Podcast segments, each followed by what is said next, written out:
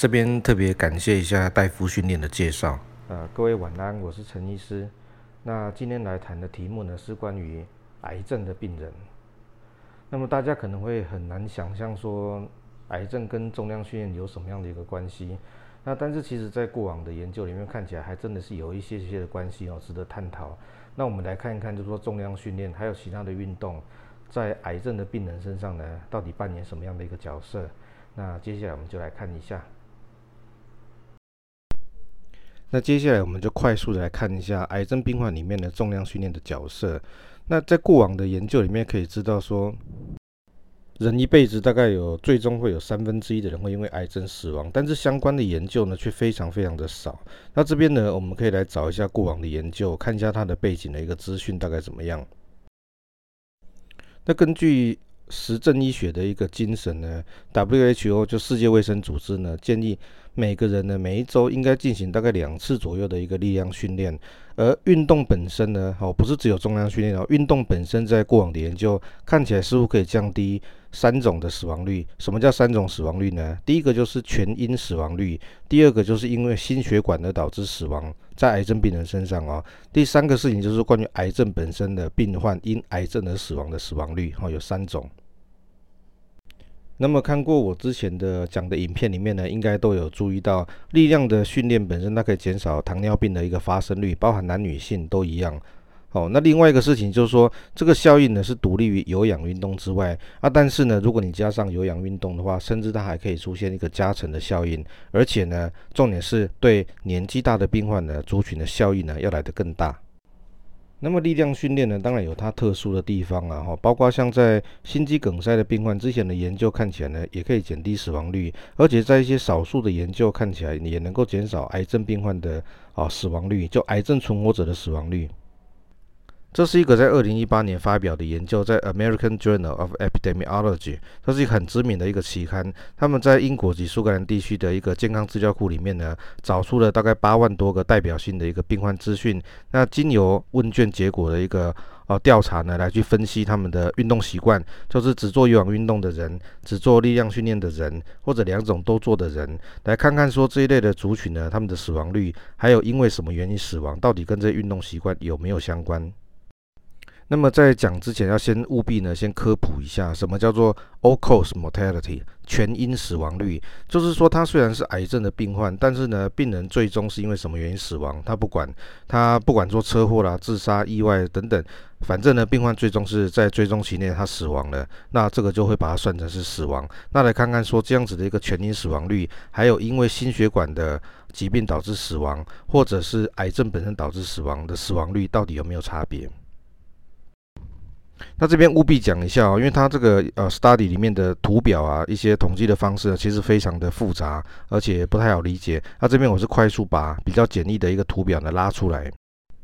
这样大家可以比较快速的就知道一下那个里面讲的一个大概的一个概念是怎么样。那后面我们就简单快速。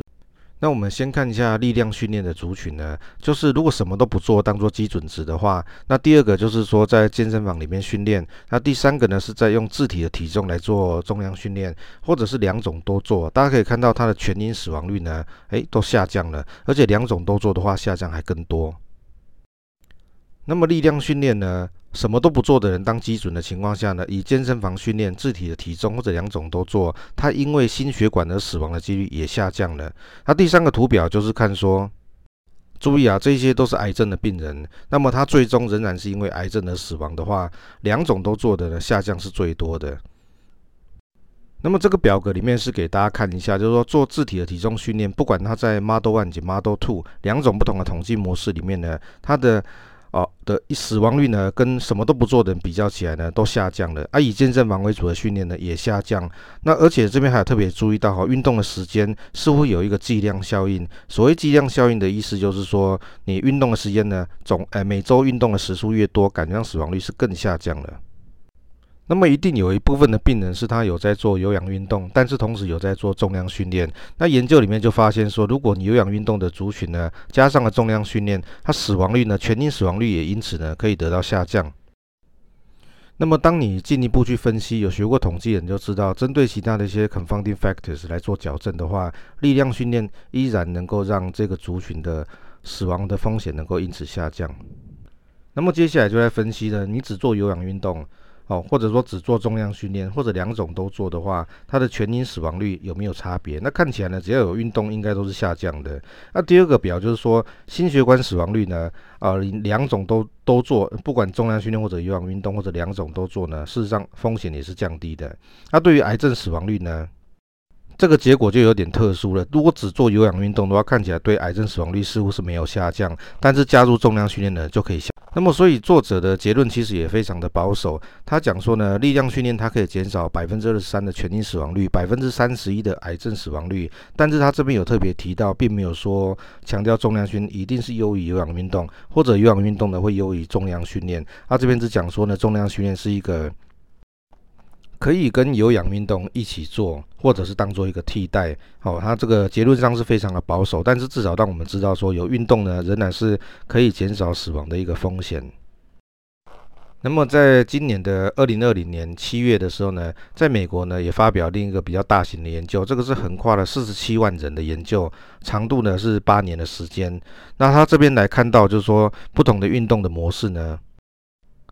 大家可以看到，哈，就是第二个，第一个就是说运动量不足的病患，第二个呢是只做重量训练，第三个呢是有氧运动。那我们红色圈起来的部分呢，就是两种运动都做的情况下，看起来对死亡率的下降呢，这个风险的下降呢是最好的。所以在不同的研究里面呢，虽然说。呃，哪一种运动比较好？其实上各有不同的一个结论。但是无论如何，我们可以知道的事情就是说，有运动这个族群呢，仍然是比不运动的来讲，风险是死亡的风险是下降的。不管你是什么原因死亡。那这边我还是必须要讲一下，统计学其实是一门很扎实的。数学以及科学的一个工具。那认为统计学不是科学的人，大概都是对统计学有一些误解在。那认为它很浅显啊，不代表什么科学意义。那这个其实是一个很大的误解。那未来如果有机会的话，我们可以在一些啊实体课程的上面呢，可以做是比较深入的一个探讨。那这边我就不做进一步的那个解释。那这边需要帮大家科普一下，就是。很多人可能不太了解，所谓的相关性不见得代表因果关系，好，这一点是没有错的。那但是呢，要有具有一定程度的一个相关性，是建立因果关系的第一步。我打个比方，大家可以了解一下，就是说，呃，你可能可以很容易在台湾的路上发现呢，头发是黑的，那很容易在北欧的地区呢，发现头发是金色的。那但问题是说。这个东西叫做呃，统计上一定是有相关性。可是问题是说，是因为你飞来台湾之后，你头发才变黑吗？还是说你现在你台湾人，你飞到欧美去，你头发就会变成金色的呢？好，这样大家可以理解这两个不同的地方在哪里吧？有相关性，但是不一定是有因果关系。但是呢，如果具有相具有一定的一个相关性，那它是建立因果关系里面一个很重要的一个步骤。哦，那么以上是今天讲的内容，谢谢大家。拜拜。